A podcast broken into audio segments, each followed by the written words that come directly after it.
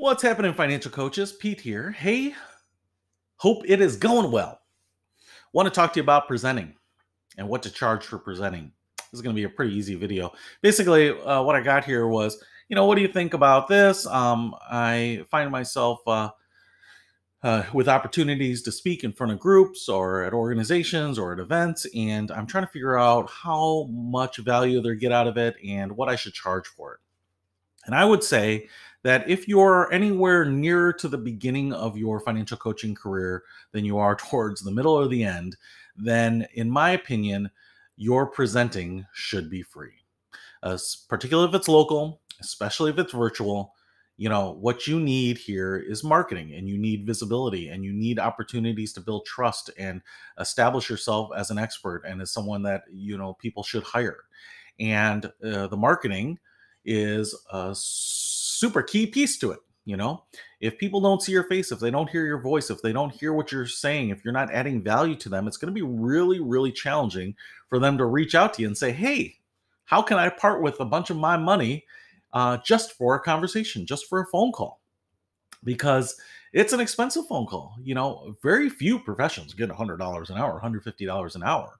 Uh, very few professions without licensing or uh, certifications can do that. But uh, the reality is, you've got to feed that funnel somehow. And I think presentations, workshops, interviews, uh, podcast appearances, all of these things can help uh, build up that visibility, give people confidence because they, I think they really need to have a lot of confidence in that they feel like they're connected to you. You know, this is a trust relationship. And if they have a preview of what you're like and how you talk and how you work with people and kind of what your specialties are, then they're going to be more likely to connect with you as a client. But if you don't have those opportunities, if you just have a web page that says, "Hey, I help people connect uh, their faith, values, and finances," or "I help people take the stress out of their money," or whatever, you know, those don't mean anything. Everyone posts the same thing. Those it's all boilerplate, and it's not going to convince me to reach out to that particular person. What I want is a reason to reach out to you in video or speaking or uh, public speaking or running a workshop talking to people, making a joke with them, uh, answering their specific questions, shaking their hand afterwards, giving them a business card, uh, get, capturing their email, following up with later, running into them at the grocery store six months afterwards, whatever it is. Those things are really meaningful in building a potential client relationship from a prospect. And so I think it's really important to do those. And if you can get paid, that's great but I don't know that people should be trying to squeeze a hundred bucks or 200 bucks or even a thousand bucks out of these because I don't know that you have the reputation or um, the justification for doing it yet. I don't know how many presentations I've given. I mean, when I first started out in this business, the goal was two to three workshops a week, you know, and so for a couple years, I averaged that. And so, you know, just in the first two years, I probably had 300 presentations under my belt. Not a single one was paid for. In fact, not a single one covered my expenses. So, me commuting down to the city of Chicago and parking at a meter and bringing in my handouts and all that stuff, that was all on my dime. And that was all to help build visibility and um, connections with people, right? And that was the investment, right? So some people will run ads or put up Facebook ads or banner ads on Google or AdSense or whatever it might be, you know. Uh, so you can do it in a number of ways. But what you're doing is you're giving more barriers and more reasons for organizations to not have you. And the big thing is, it's much easier to give a presentation and have it go great and have someone else in that audience uh, discover you and want you to come to their other organization and speak, and to have your calendar filled up with speaking engagements.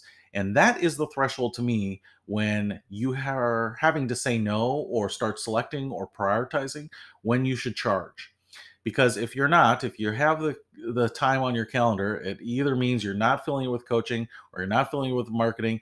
And so at this point, you should probably be uh, filling with marketing, which is free workshops. So those are that's my um, uh, suggestion on how to think about workshops. Just make it simpler. You know, tell people to come for free. You know, the reality is most people don't have a compelling presentation. You know, is one one piece of it. They give the same tried and true uh, hundred year old financial rules. They try to do it in as slick of a way or in a new way or try to make it as interesting as possible. I have tried many different versions of things, everything from the standard, very clinical, here's the information, to game show and contest like presentations, to quizzes and classroom exercises, to group coaching. And so I've seen things work. I've seen them bomb. I've seen the same presentation uh, succeed in one place and bomb in another place. So you're just going to kind of continue to hone in your skills with with those as well. And I think that's a lot of value that you'll get out of it. So it's another reason why I don't think you should charge. Now, like I said, once you get to the point of being able to charge, I think it will become pretty obvious. You know, you will, like I said, see your calendar full. You will get people who are enthusiastic about having you come. They will uh, send you emails or beg you to come and speak at their organization, or they will bend over backwards to make it accommodating to your schedule.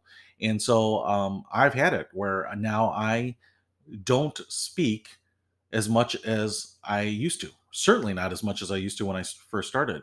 But because of the amount of effort it takes to prep and get ready and go to these things and, you know, the interruptions of the schedule and if there's travel and all those things, you know, I pace myself now because there's so many other things that I am working on and I don't have enough time for everything. And so I do, you know, for myself, I do four speaking engagements a year and I prioritize those with the people that want me most. And uh, that usually means money. So um, it, it helps to kind of get there. But I will tell you that I started doing these presentations back in 2006, 2007. So I've been doing it for 13 years. And so it's taken a long time to get to this place. So for people thinking about financial coaching and starting off now, or even starting a year ago or a couple years ago, and asking what they should be charging for presentations, workshops, um, I think you should just simplify it.